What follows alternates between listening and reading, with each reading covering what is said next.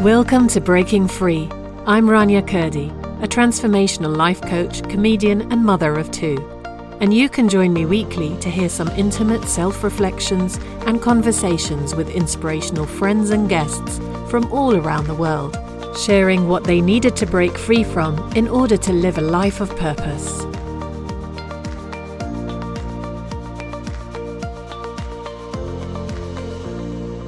In today's episode of Breaking Free, I want to discuss shame, where it originates from, and how it holds us back from living our lives fully. I decided to look it up on Wikipedia and found out that in cultural anthropology, there are such terms as guilt society or culture, fear society or culture, shame culture, or shame and honour shame culture. The classification has been applied according to the emotions used by a culture to control individuals, especially children, and maintaining social order, swaying them into norm, obedience, and conformity. Isn't that what we do as parents at times? Shame our children so they conform and are obedient. We might make excuses to ourselves that it's okay because we were raised that way and think it's normal because our government, religious leaders, and culture shame us so we don't know any different. Well, here is the description of the three types of society and culture. I definitely feel that growing up in the Arab world, we had all three. The examples given are America as guilt culture and Japan, China as shame culture. So, in a guilt culture, Control is maintained by creating and continually reinforcing the feeling of guilt and the expectation of punishment now or in the afterlife for certain condemned behaviours.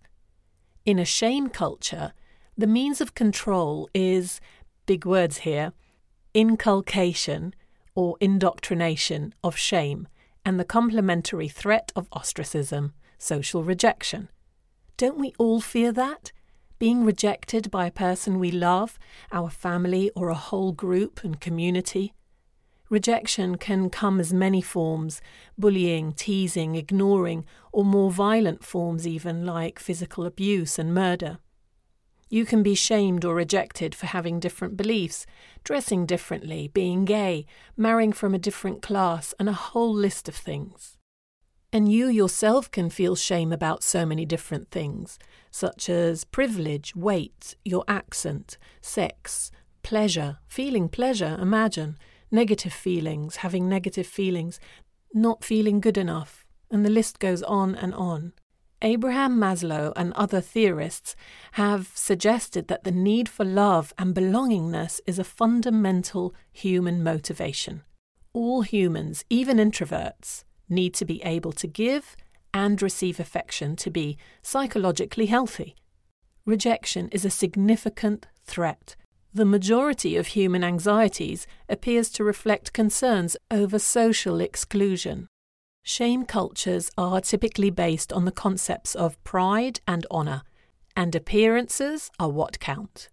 The shame honour worldview seeks an honour balance and can lead to revenge dynamics. So many women die because of these so called honour crimes at the hands of their own brothers, fathers, or uncles, and a lot of the time the ulterior motive is greed over inheritance money. In a fear society culture, control is kept by the fear of retribution. The fear worldview focuses on physical dominance.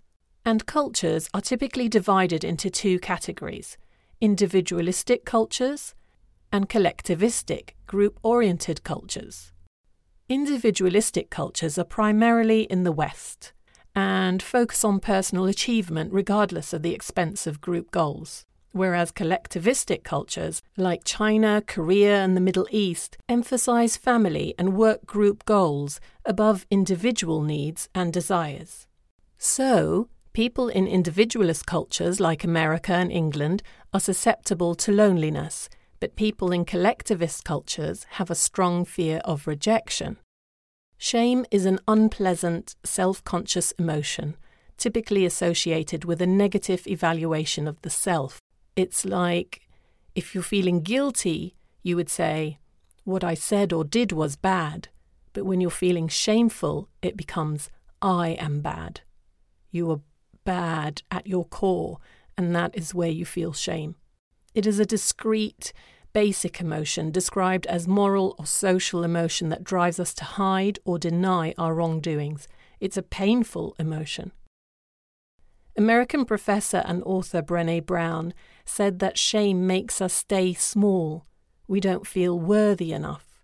And we deal with our shame in unhealthy ways, like distancing ourselves through hiding our true selves and withdrawing from our relationships and keeping secrets. Or we try to please everyone around us so we can earn back our worthiness. We think that others can give us back our worthiness. Or we express our shame through aggression and by shaming others. And how many parents who have been shamed shame their children, who grow up feeling shame and pass it on to generation and generation and generation. Now, all of these ways go against the three key worthiness values of courage, compassion, and connection. And so, here are five steps to become more resilient to shame that I wanted to share with you today, written by Brene Brown. 1. Learn how shame manifests for you so that you can quickly identify and address it. Do you experience physical sensations when you feel shame, such as a dry mouth or a pounding heart?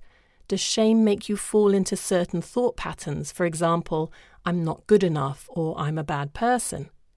So try and label it, try and try and identify what it feels like for you so you can go, aha, I'm having that feeling again. And that feeling is shame. I've identified that before. It's not anger, it's not loneliness, it's not guilt, it's shame when I feel it at the pit of my stomach or I feel myself blushing and feeling hot. And that way you will recognize it whenever it turns up. Step two, identify and evaluate the root cause of your shame. Does your shame come from not meeting societal expectations, for example, body shame triggered by nonconformity to societal beauty standards? Does it come from the opinions of loved ones? For example, shame over being single coming from familial expectations that you should be married by now? Does it come from your own expectations? For example, shame that you haven't met the standards of behaviour you've set for yourself. Consider whether these expectations are really valid or whether they're unhealthy and unrealistic. Is not meeting these expectations really something to be ashamed of? And I think we need to question our own expectations of ourselves, whether they really come from us or it's what we've been told and what has been expected of us. Because a lot of the time it's what we've heard and what we're trying to do to please others, for others to be proud of us. And it's not actually our own desire or our own ambition. Step three challenge the societal messages that equate imperfection with inadequacy. Reject the idea that if you make mistakes or have flaws, this automatically makes you not enough or shameful. Being imperfect shouldn't be a source of shame. Everyone makes mistakes. I also think perfection is is not realistic. It's not tangible really because in one country you can be seen as perfect because you're shy and quiet, whereas in another country they see that as weakness and a lack of personality. In one country or culture, being tall and fuller figured is something that's desirable, whereas in another country, it's seen as not desirable and petite and fragile is much nicer.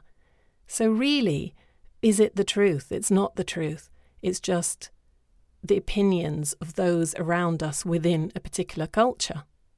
So, it's really necessary that we question these things. Step four Talk to someone trustworthy about your feelings of shame. If you refuse to talk about your shame, it will fester and consume you. However, discussing shame takes away its power. It gets the shame out of your mind and into the world, where you and others can address it. How many times have you felt something so shameful, a thought that you've had or feeling that you've had, And when you finally confessed it to a friend, they said, Oh my God, I feel the same way. Or loads of people feel that, don't be silly. Or whatever it was, it just took away the weight of it or how big you thought it actually was in your own head when you shared it with someone else. I'm sure you've had something like that. And the more and more that you can do that and you can trust someone to share these feelings with, the better it is to get it out in the open and take away the power that shame has on you. Step 5. Avoid the unhealthy reactions to shame that were mentioned in all the four steps before. Consider whether the unhealthy response that tempts you is going to reduce your shame or protect your worthiness. If it's not, think of a better way to respond. For example, if you want to deal with shame by withdrawing from your loved ones, force yourself to reach out and talk to someone instead. So I think this is a good one where if you feel aggression and you want to shame someone else because you feel ashamed, it's really important to think is that going to solve anything? Is that going to make me feel any better? Is that okay to do that to another person? And I'm sure the answer is no to all of those and a lot of the time it results in feeling guilty. It's really important that we address shame because shame is correlated to so many negative things like addiction, suicide, eating disorders, violence, and depression. I watched a wonderful TED talk by Sheila Kelley, and it's called Let's Get Naked. And she talks about her first moment of shame and how all of us go through that first offence where someone shames us and it really stays with us. It, it, it causes a very deep scar. And for her, it was when she used to play with two other boys in her neighbourhood. And they would always do everything the same way, they would dress the same way. You know, there was no differentiation that she was a girl and they were boys. But at a certain age, when she was about 10 or 11, they were in the garden and it was a hot day and they all took their tops off. Now, she wouldn't have thought there was anything wrong with this, and there wasn't, except the mother of the two boys shouted out of the window to her, You should be ashamed of yourself, go home. And she didn't understand it at the time, but she just felt that somehow it was dangerous to be in a female body. Like, why was she different than the boys? Why weren't they told off? What was different about her? And that was her first offence.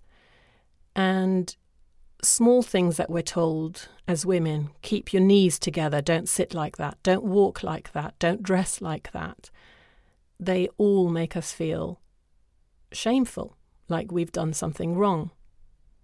And what helps shame grow is secrecy, silence, and judgment. And Brene Brown, back to Brene, she says that empathy is the antidote to shame. So, feeling empathy kills shame.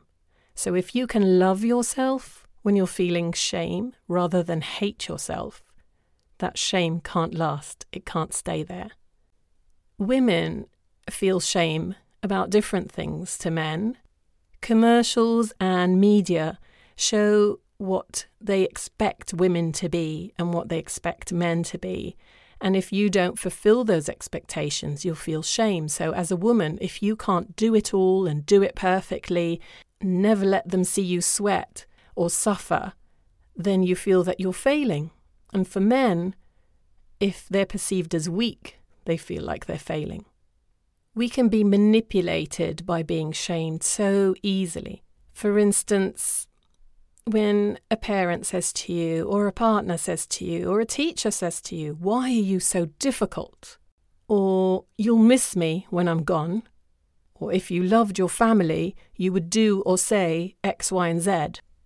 Looking back, I realise now how my mother was riddled with shame from her mother and passed it down to me through her comments and blaming about things.